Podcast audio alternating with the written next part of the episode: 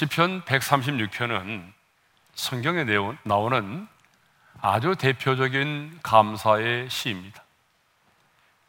1절부터 26절까지 되어 있는데 매 절마다 한 절도 예외 없이 그 인자하심이 영원함이로다라고 하는 후렴이 반복되고 있습니다.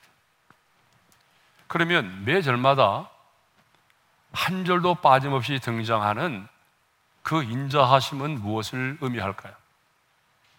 인자하심은 히브리어 언어로 보게 되면 우리가 너무나도 잘 아는 헤세드입니다. 이 헤세드는요, 단순히 인자하심이라는 한 단어로 설명될 수 없는 매우 포괄적이고 깊은 의미를 담고 있는 말씀이죠. 한마디로 말하면 헤세드는요, 하나님과의 언약에 근거한 하나님의 은혜와 사랑을 말합니다. 그러니까 그냥 일반적인 은혜와 사랑이 아니라 언약에 근거하고 있는 하나님의 은혜와 사랑을 헤세드라고 말하는 거죠. 그러므로 헤세드는요, 언약에 근거하고 있기 때문에 내 느낌과 내 감정과는 상관없이 영원히 변치 않습니다.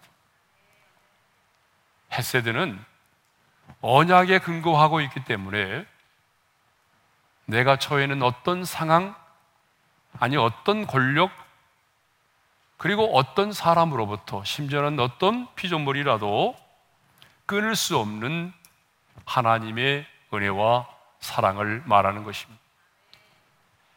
그래서 사도 바울은 로마서 8장에서 누가 우리를 그리스도의 사랑에서 끊으리오라고 말하면서 환란이나 박해나 기근이나 사망이나 생명이나 천사들이나 권세자들이나 현재 일이나 장래 일이나 능력이나 높음이나 어떤 피조물이라도 우리를 우리 주 그리스도 예수 안에 있는 하나님의 사랑에서 끊을 수 없으리라고 말합니다.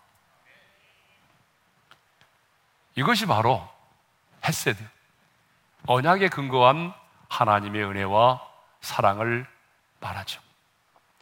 그런데 시편 136편은 매 절마다 한 절도 빠짐없이 이 헤세드, 하나님의 인자하심을 찬양하고 있다는 거죠.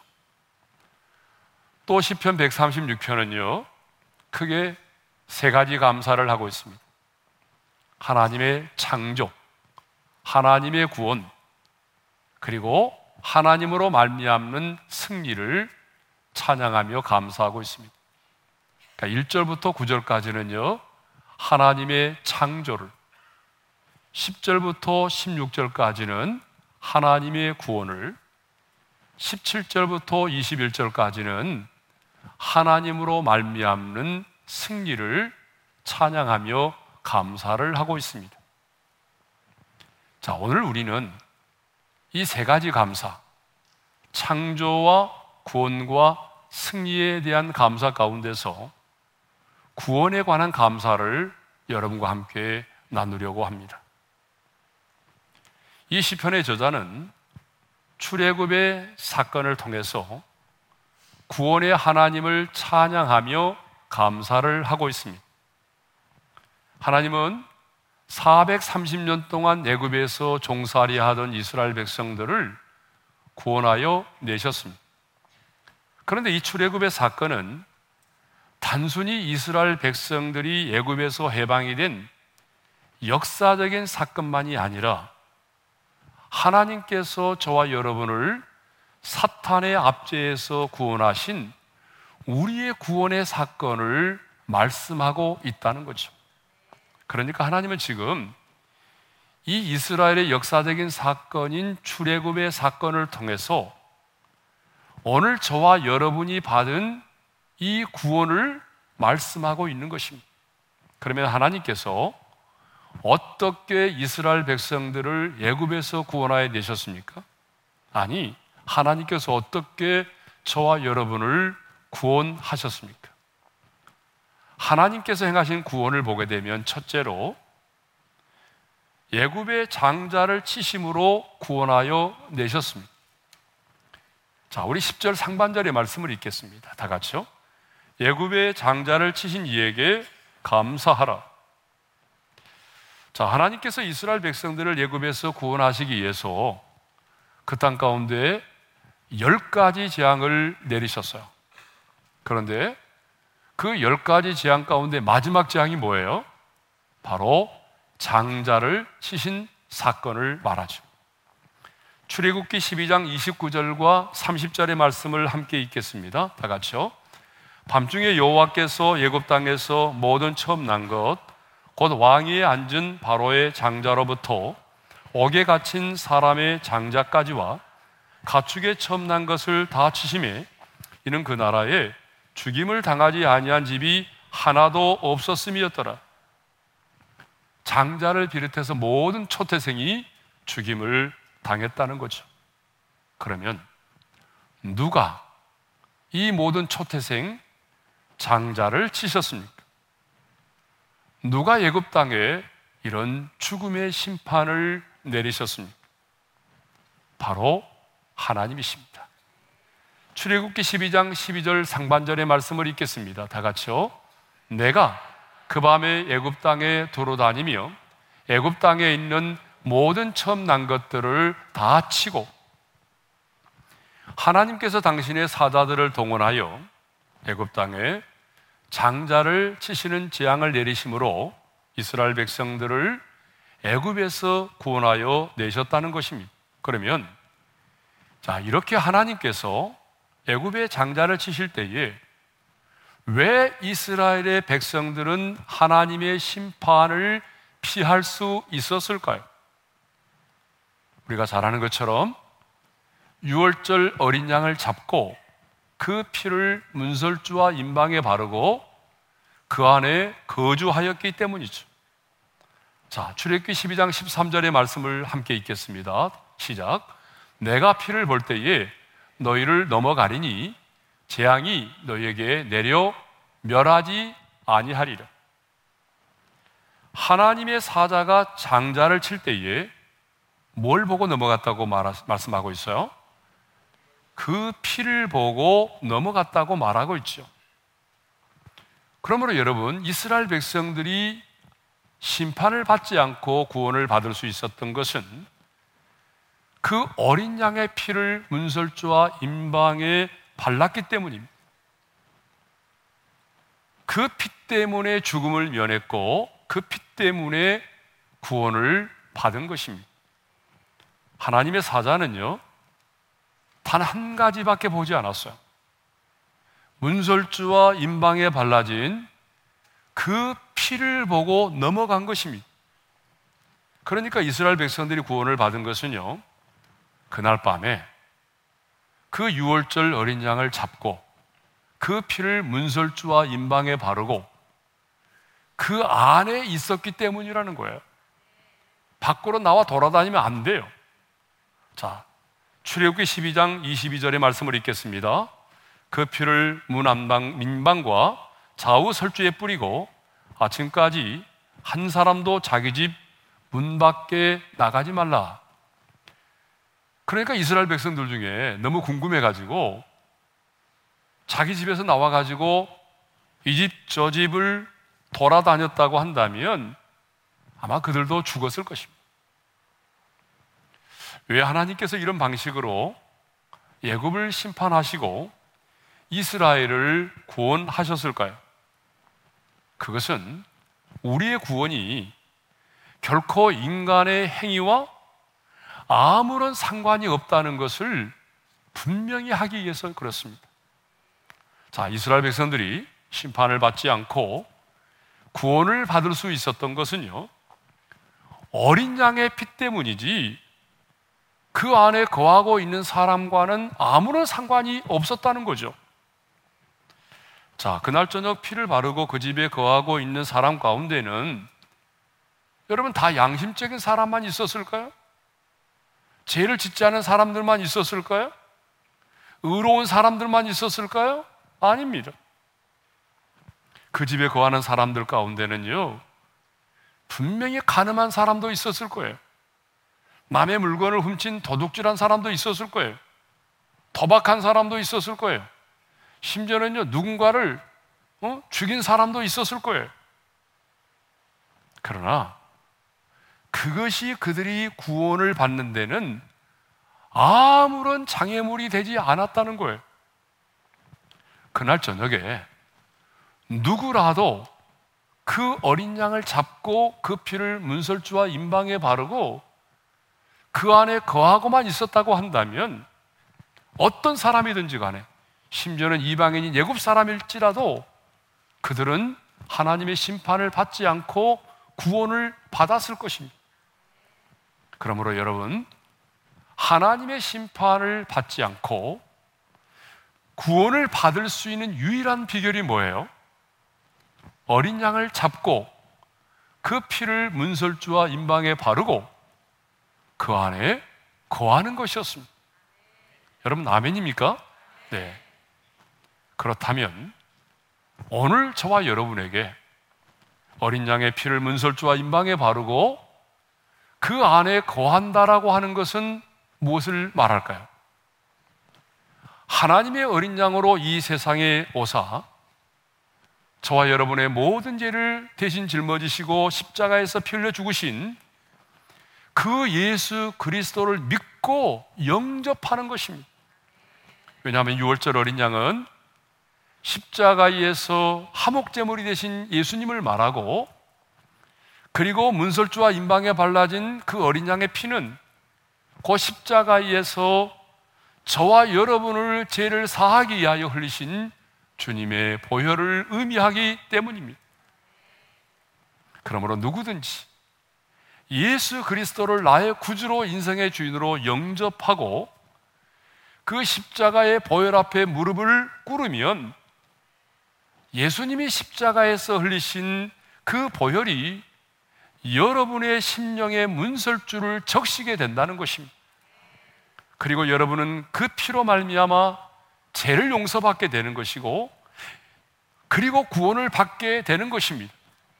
그러므로 여러분 예굽의 장자를 치신 이에게 감사하라 이 말씀은 예수의 피로 말미암아 하나님의 심판에서 나를 구원하신 하나님을 감사하라.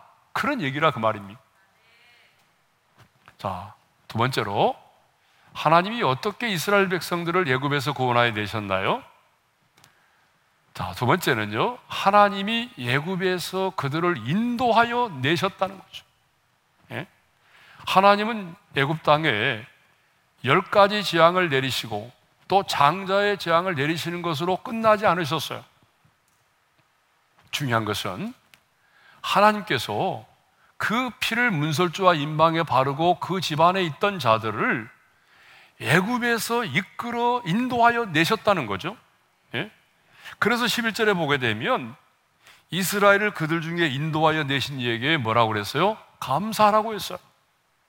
성경은 계속해서 이스라엘 백성들이 애굽에서 나오게 된 것을 뭐라고 표현하냐 그러면 하나님이 인도하여 내셨다라고 표현하고 있어요. 아주 많이 나와요. 대표적으로 한 곳만 찾아서 읽겠습니다. 출애굽기 12장 51절의 말씀을 읽겠습니다. 시작. 바로 그날에 여호와께서 이스라엘 자손을 그 무리대로 애굽 땅에서 인도하여 내셨더라. 하나님이 애굽 땅에서 인도하여 내셨다고 말하죠. 자, 인도하여 내셨다는 말을 원문에 보게 되면 더 가까운 표현이 뭐냐 그러면 이끌어 내셨다는 거죠. 그러니까 하나님은 어린 양의 피를 바르고 그 문설주와 그 문설주 안에 거하고 있던 사람들을 애굽 땅에서 어떻게 하셨다고요? 이끌어 내셨다는 거죠. 그러면 어떻게 이끌어 내셨을까요? 첫째로 당당하게 이끌어 내셨습니다. 우리 한번 따라서 할까요? 당당하게. 네. 하나님은요, 애굽에서 그들을 이끌어 내실 때에 당당하게 이끌어 내셨습니다. 애굽 사람들을 피해서 아무도 모르게 야밤에 도망을 치듯이 그렇게 애굽을 떠나도록 하지 않았어요. 자, 우리가 잘 아는 말씀 출애굽기 12장 35절과 36절의 말씀을 함께 읽겠습니다. 다 같이요.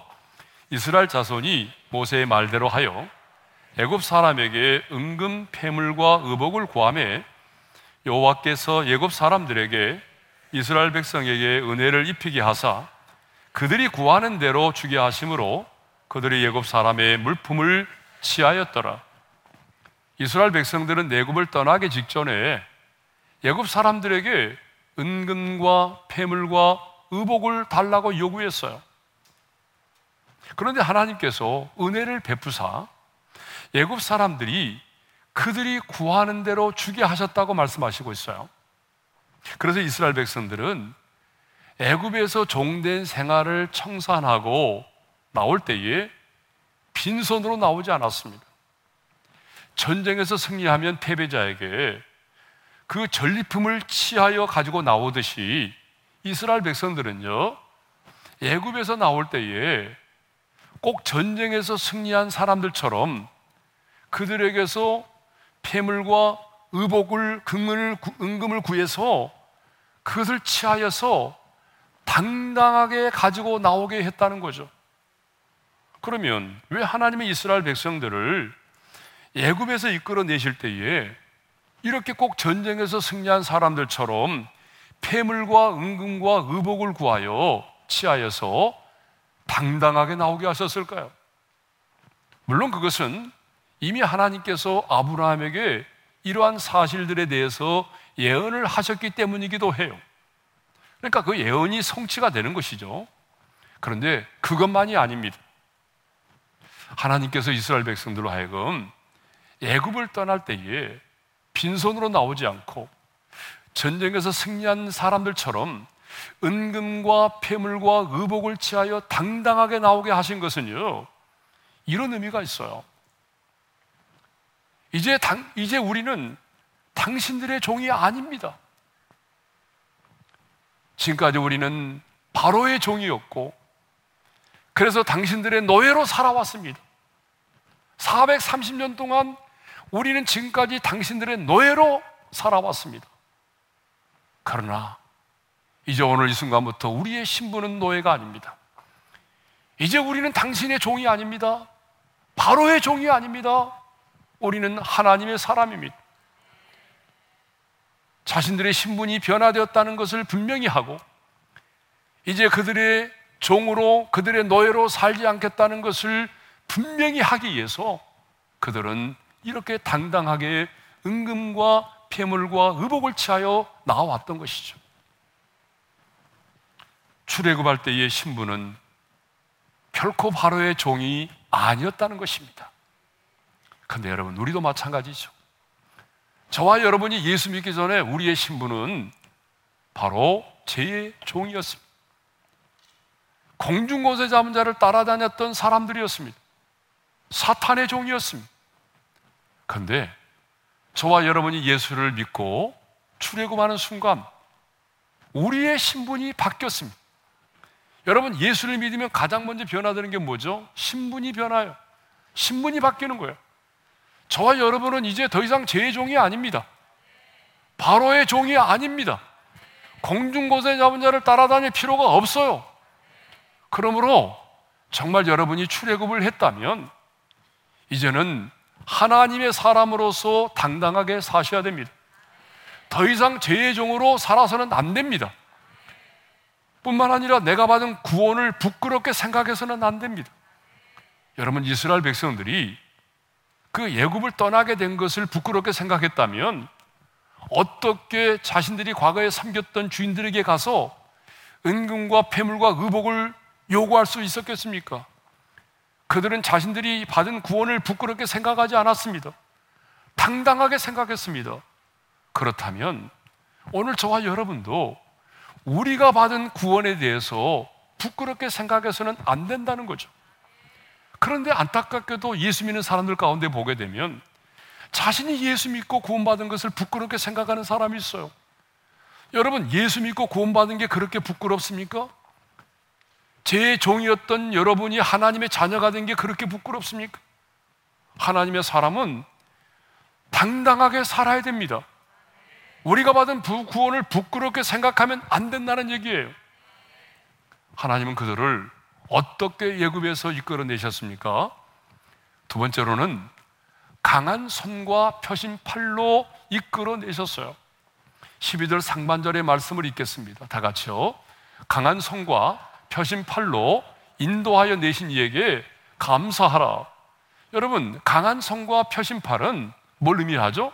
하나님의 크신 능력을 의미하는 거예요. 그러니까 하나님이 이스라엘 백성들을 예굽에서 구원해 내실 때에 크신 능력으로 구원해 내셨다는 거죠. 실제로 그러지 않습니까?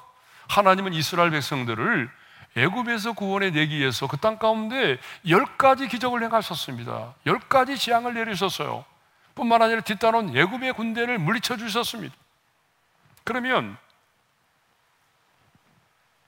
왜 하나님께서 강한 손과 펴신 팔로 이스라엘 백성들을 인도하여 내셨다라고 말씀하실까요? 그 이유가 있습니다. 이스라엘 백성들은요, 자기 스스로의 힘으로는 예굽에서 나올 수가 없기 때문에 그래요. 자신들의 힘으로는요, 예굽의 노예 생활을 청산할 수가 없었어요. 자신들만의 힘으로는 예굽의 군대를 물리칠 수가 없어요. 그래서 하나님은 나가 내가 나의 강한 손과 펴신 팔로 내가 너희를 이끌어내었다라고 말씀하시는 거예요. 여러분, 우리의 구원도 마찬가지 아닙니까? 여러분 스스로의 힘과 능력으로 여러분의 선함과 의로움으로 우리의 인생의 가장 당면한 문제, 죄와 죽음의 문제를 해결할 수 있나요? 여러분의 힘으로는 죄와 죽음의 문제를 해결할 수 없기 때문에 하나님께서 크신 능력으로 우리를 구원하여 내신 것입니다. 그것이 무엇입니까? 바로 하나님의 아들 예수 그리스도를 이 땅 가운데 보내시고 저와 여러분의 모든 죄를 담당케 하시고 십자가에서 우리의 죄값을 지불하게 하심으로 죄의 문제를 해결해 주셨고 사망 권세 이기시고 부활하심으로 우리의 죽음의 문제를 해결해 주신 것입니다. 세 번째로 하나님이 어떻게 이스라엘 백성들을 구원해 내셨습니까? 홍해를 건너게 하심으로 구원해 내셨습니다. 그래서 오늘 본문에 보게 되면 13절 상반절에 홍해를 가르신 이에게 감사라고 말하잖아요. 우리 13절의 말씀을 읽겠습니다. 시작. 홍해를 가르신 이에게 감사하라. 그 인자하심이 영원함이로다. 하나님은 바로의 손에서 그들을 이끌어 내신 다음에 하나님이 가나안 땅에 들어갈 수 있는 지름길이 있음에도 불구하고 하나님은 의도적으로 홍해의 광야길로 인도하셨습니다. 낮에는 구름 기둥, 밤에는 불 기둥으로 그들을 인도해서 바알스본 맞은편 바닷가에서 장막을 치게 하셨습니다. 그런데 이 소식을 들은 바로가 가만히 있을 리가 없죠. 바로는 포기하지 않았어요. 자, 이스라엘 백성들은 이제 도관에 든지가 되었다. 그래서 애굽의 온 군대를 동원해서 이스라엘 백성들을 추격해 왔던 것입니다. 여러분, 이상하죠? 분명히 하나님의 인도하심을 받고 왔는데 진퇴양난에 빠지게 된 거죠. 그래서 이스라엘 백성들은요, 자신들을 추격해오는 애굽의 군대를 보면서 심히 두려워 떨었어요. 그리고 모세를 원망하기 시작했어요. 그런데 지도자인 모세는 이런 상황 속에서도 조금도 동요하지 않았습니다. 그리고 하나님을 의지했습니다. 그래서 지도자가 중요한 겁니다. 만일 이 상황에서 지도자인 모세가 흔들렸다면 어떻게, 되었을까요? 지도자인 모세는 흔들리지 않았습니다. 하나님을 의지했습니다. 그리고 백성들에게 이렇게 외치기 시작합니다. 너희는 두려워하지 말고 가만히 서서 여호와께서 오늘 너희를 위하여 행하시는 구원을 보라고 외쳤습니다. 그리고 하나님의 지시를 따라 지팡이를 들고 바다 위로 손을 내밀었습니다. 그러자 갑자기 어떤 일이 벌어졌습니까? 강한 동풍이 불어왔어. 바다의 흐름을 멈추게 했습니다.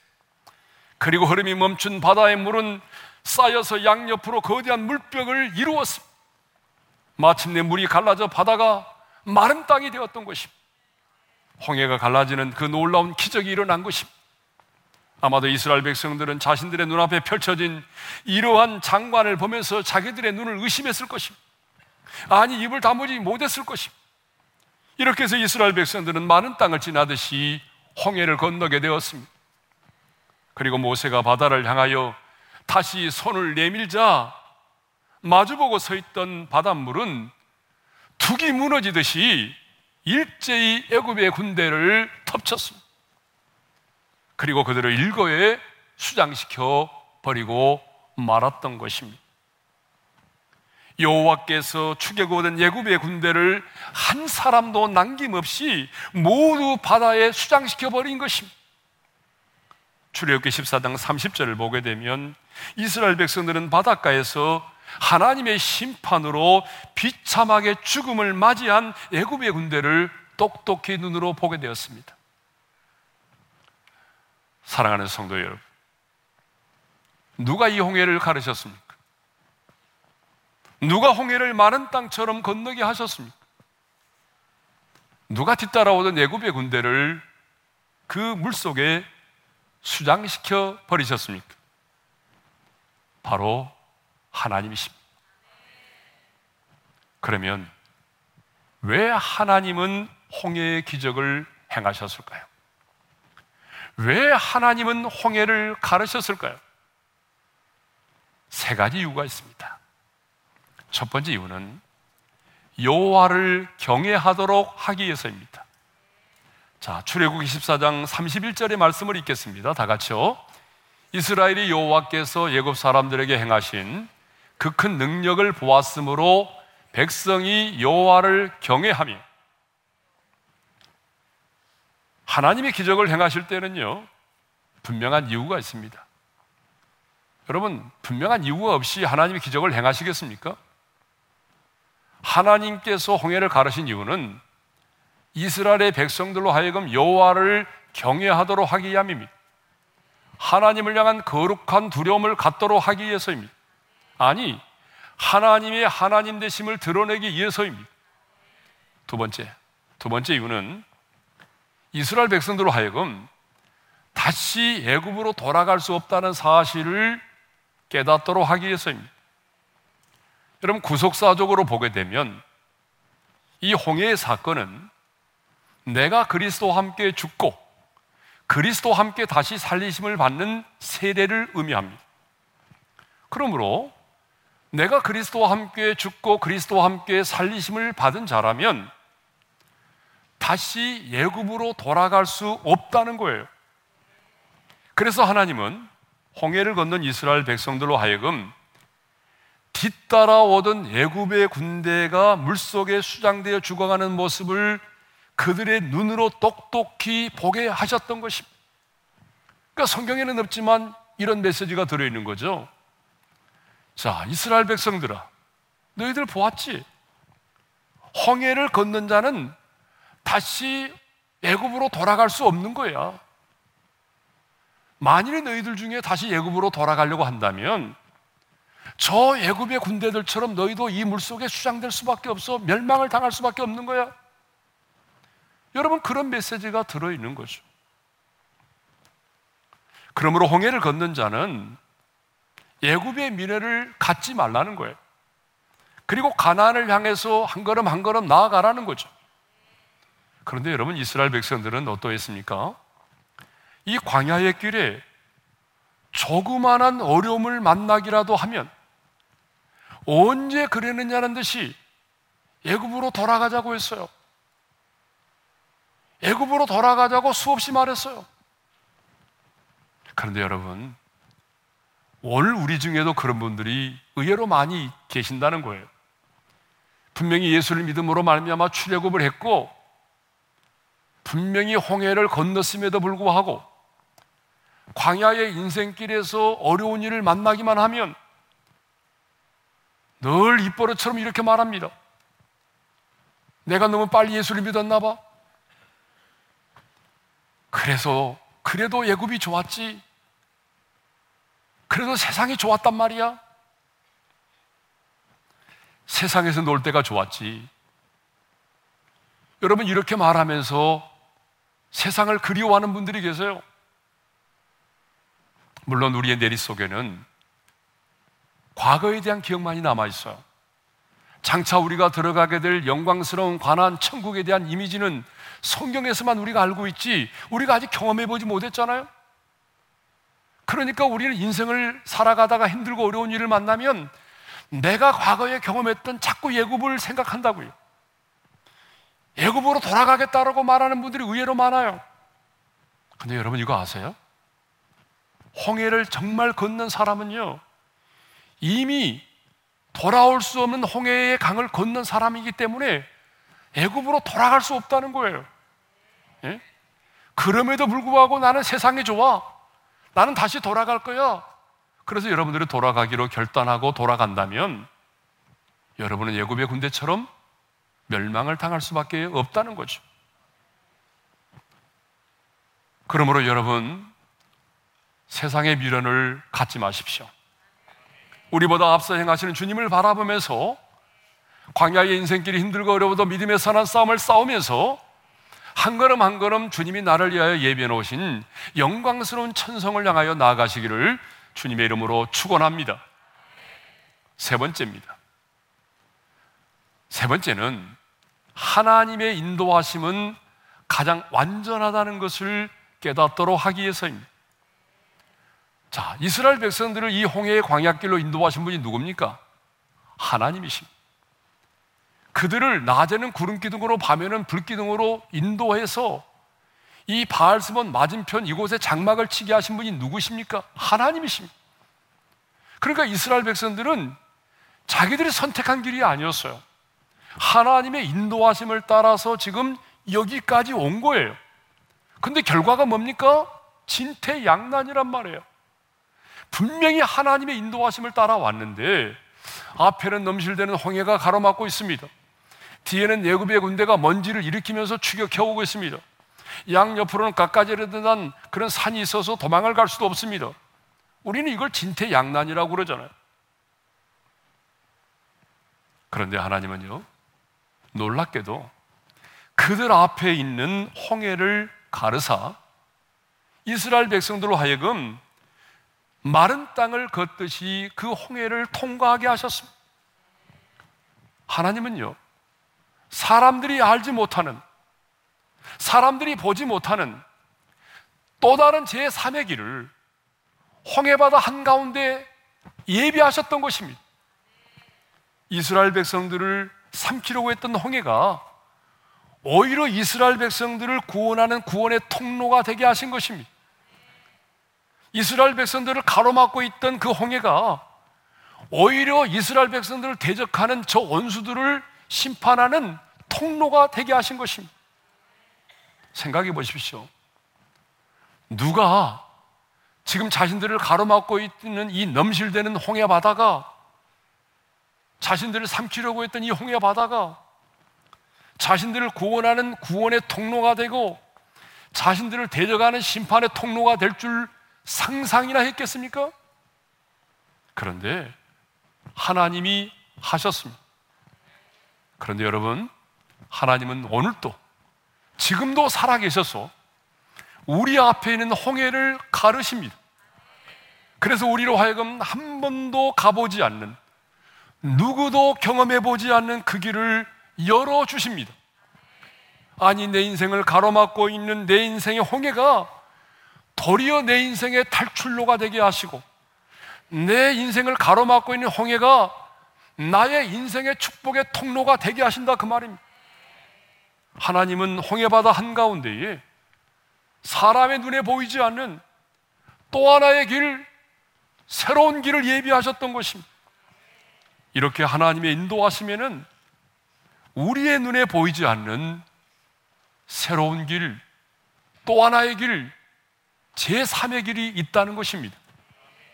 이것을 보게 되면 하나님의 인도하심은 가장 완전하십니다. 하나님의 인도하심에는 실수가 없습니다. 문제는 우리가 하나님을 신뢰하지 못하고 우리 앞에 있는 당면한 문제, 우리 앞에 있는 홍해를 바라보고 뒤따라오는 예굽의 군대만을 바라보기 때문이죠. 하나님은 신실하신 분입니다. 그렇기 때문에 하나님의 인도하심은 완전하십니다. 지금 여러분의 인생에 홍해가 가로막고 있습니까? 지금 여러분의 삶이 사방으로 둘러싸여 있습니까? 진퇴양난에 빠져 있습니까? 어떤 길도 보이지 않습니까? 그럴지라도 하나님의 사람인 여러분은 낙심하거나 두려워하지 마십시오. 내일부터 시작되는 단열 기도에 나오셔서 하늘의 아빠 아버지에게 부르짖어 기도하십시오. 사람들은 안 된다라고 말하고 사탄은 여러분의 귓가에 너의 인생은 이제 끝났다라고 말할지라도 하나님께서 여러분 앞에 있는 홍해를 가르실 것입니다. 그러면 우리 눈에 보이지 않는 또 하나의 길, 사람들에게는 길이 보이지 않는다고 말하지만 하나님이 우리를 위하여 예배 놓으신 또 하나의 새로운 길이 열릴 것입니다. 하나님의 인도하심은 완전하십니다. 왜냐하면 하나님은 신실하시고 그분은 실수가 없기 때문입니다. 그 신실하신 하나님, 실수가 없으신 하나님을 함께 찬양하겠습니다. 나의 반석이신 하나님 행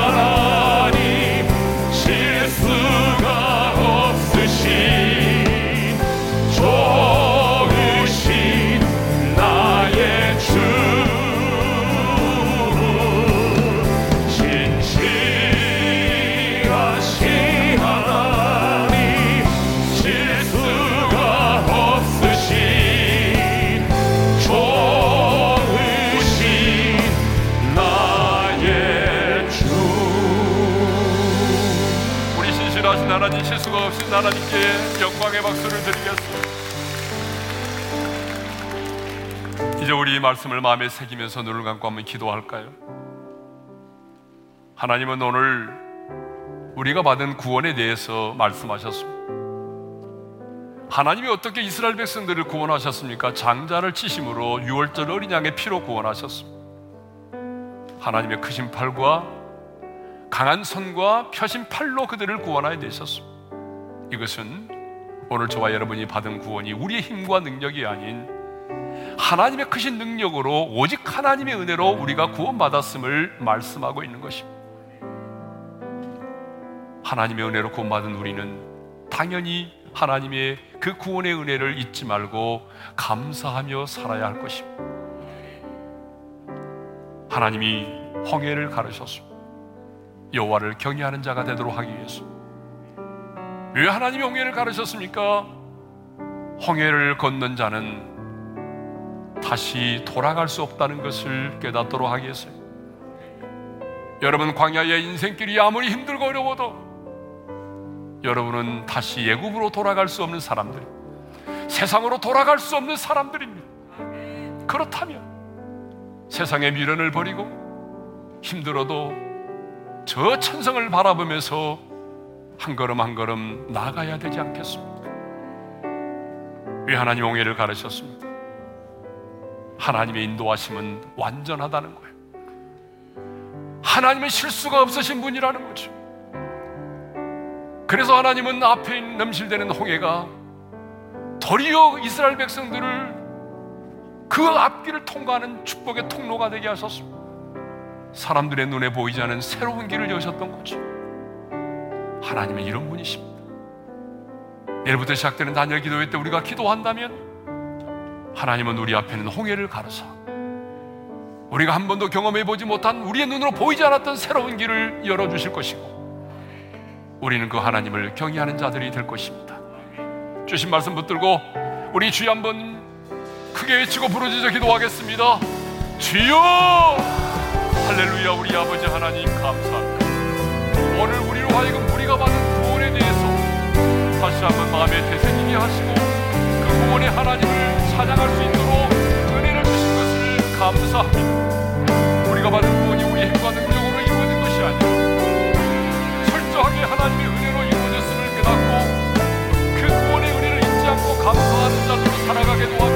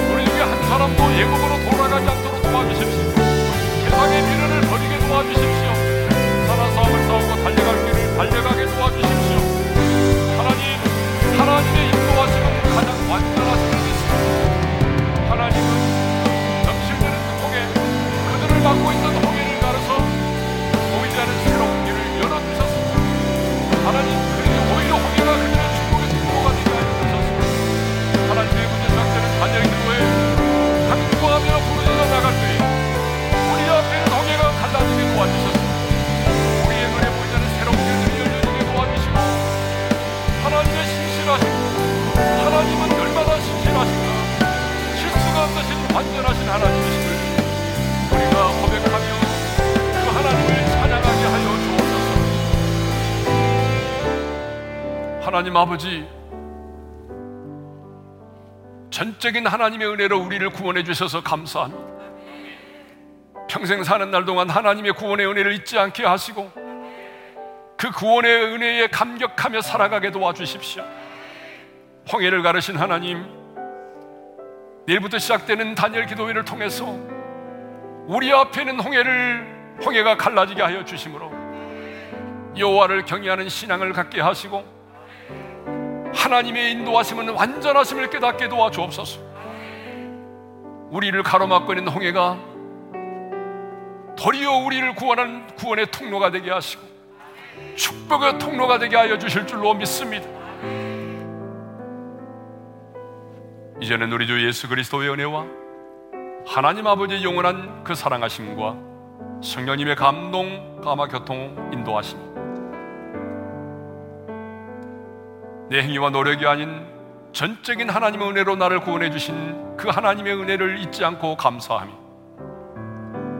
내일부터 시작되는 단열 기도회를 통해서 홍해를 가르신 하나님의 은혜를 경험하여 여호와를 경외하는 삶을 살 뿐만 아니라 내 앞에 있는 홍해가 도리어 내 인생의 축복의 통로가 되기를 간절히 소망하는 모든 지체들 위해 이제로부터 영원토로 함께 하시기를 축원하옵나이다. 아멘.